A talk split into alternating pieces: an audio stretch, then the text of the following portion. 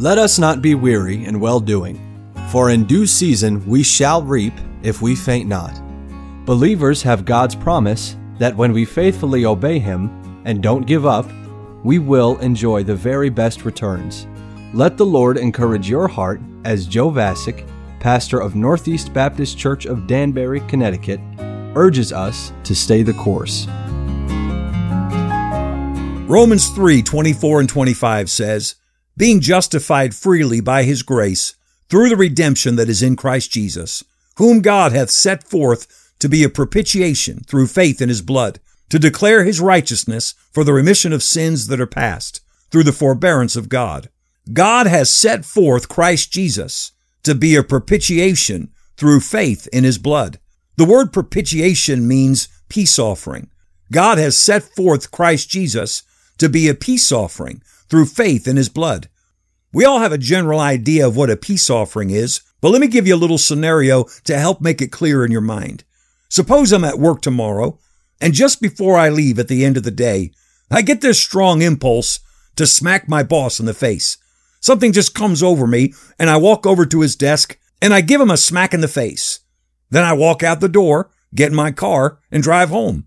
For a few minutes as I'm driving, I'm thinking, man, that felt good. I've always wanted to do that. But then I start thinking, wait a minute. How am I going to go to work tomorrow? I can't face my boss after doing that. He's probably fired me already. I need my job. What was I thinking?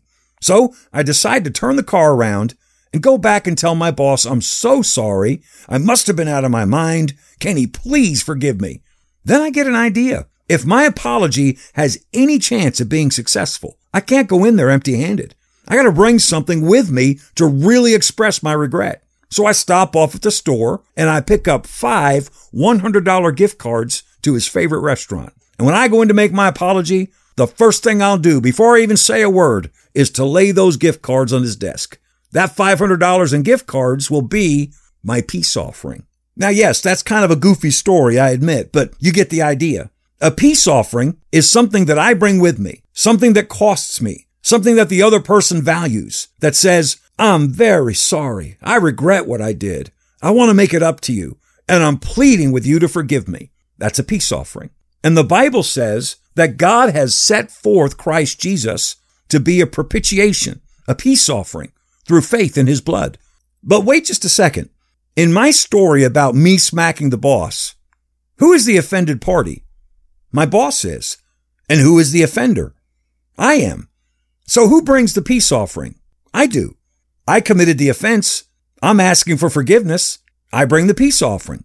But when the Bible says that God has set forth Christ Jesus to be a propitiation, a peace offering through faith in his blood, who is the offended party? God is. God didn't rebel against me. I've rebelled against God. God doesn't need my forgiveness. I need God's forgiveness. So if God is the offended party and I'm the offender, why is God the one providing the peace offering? Why does it say God hath set forth Christ Jesus to be a propitiation, a peace offering through faith in his blood?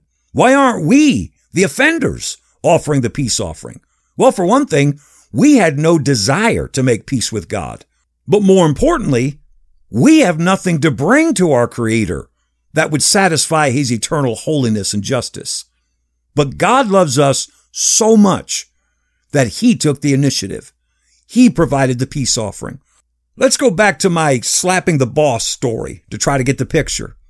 I'm getting ready to leave work for the day, and I get this strong impulse to slap my boss in the face. So I walk over to his desk, I smack him in the face, and then I walk out the door and go home. My boss is sitting there at his desk after I leave, and he thinks, I don't know why he did that, but he's not going to come back to work tomorrow after that. He won't have the courage to face me. And I don't want to fire him. I'm going to reach out to him and give him a way to reconcile with me. So my boss buys five $100 gift cards to his favorite restaurant and he brings them by my house and leaves them on my door where I'll be sure to find them. And he puts a note with them that says, I don't know what came over you, but if you still want your job, just bring these gift cards and give them to me as your peace offering. Then I'll know that you're remorseful and repentant, and all will be forgiven. You say, nobody would ever do that. Yeah, I know. That's why it's so amazing that that's what God did for you and me. God is the offended party. We are the offenders. We rebelled against our holy and just creator. We had no desire to make peace with God, and we had no means to make peace with God. But God loves us. So he set in front of us the only acceptable peace offering, Jesus Christ, crucified and risen from the dead. And he's given to every one of us a very simple invitation. If you want to be forgiven, if you want to pass from death to life, bring this peace offering to me. I will accept it. I will forgive you immediately. I will give you everlasting life on the spot. God's peace offering is Jesus Christ, who died to take our death sentence upon himself. Do you see how much God loves you? He's so gracious and merciful. If you've never received Jesus for yourself, this would be the perfect time to bow your head and say, Jesus, I take you as my peace offering. If you have received Jesus, this would be a perfect time to stop and thank him for his great love. Christian, God has great things prepared for you. Stay the course. We pray that today's program was a blessing to you. If you have any questions or comments, we'd love to hear from you. You can email us at staythecourse at nbcdanbury.org. God bless you. So, dear Christians, stay the course.